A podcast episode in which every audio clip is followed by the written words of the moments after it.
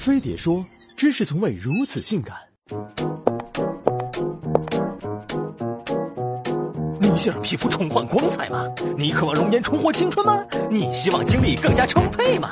赶快加入大保健，不是保健大部队！鱼油钙片、维生素、人参燕窝减肥茶，条条套路通钱包，总有一款榨干你。进入二十世纪八十年代，随着国民生活水平的提高，未病先预防逐渐取代有病才就医，成为主流健康理念。于是，保健品行业趁势而起，掀起全民保健风潮。到二零一五年，我国保健品市场规模已突破两千三百亿元，企业达两千多家，约上万个品种。保健品市场犹如早晨八九点钟的太阳，但诱人的利润空间为不法分子提供了温床。调查显示，保健品利润高达百分之二百，科研投入却不及利润的百分之一，远低于国家规定的百分之三至百分之五。暴利又是很多。投机取巧者投身保健大业，不少人从此发家致富。脑白金之父史玉柱就依靠保健品缔造一代传奇，走上人生巅峰。暴利之下，产品质量却良莠不齐。据统计，百分之七十以上的保健品都存在夸大功效甚至编造功效的现象。但多数保健品企业不求质量，反靠营销取胜，于是铺天盖地的广告在炸开消费者的口袋。循环重复的单一信息，阴阳怪气的语调唱腔，鬼畜雷人的清奇画风，密集轰炸着你的视听觉，让你想不注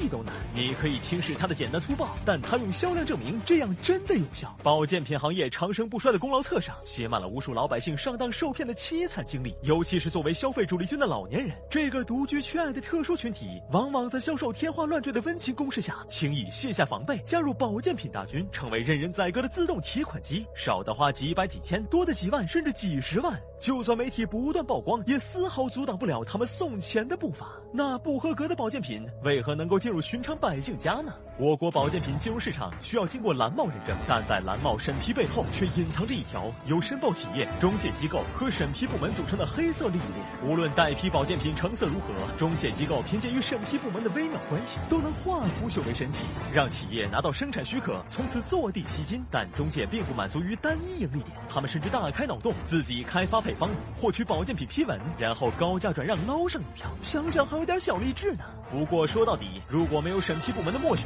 或者同流合污，中介机构岂能左右逢源？可一旦金钱成为审批的通行证，那假货也就不可避免地成为蓝帽的墓志铭。最后深受其害的还是咱老百姓。保健品已成为人们居家送礼的必备佳品，男要补肾，女要补血，老要补钙，小要补脑，只有想不到，没有补不了。既然有需求，政府就应该建立和完善联合执法机制，严厉打击保健品市场乱象，对潜规则 say no，让保健品真正发挥保健的作用，这才是王道。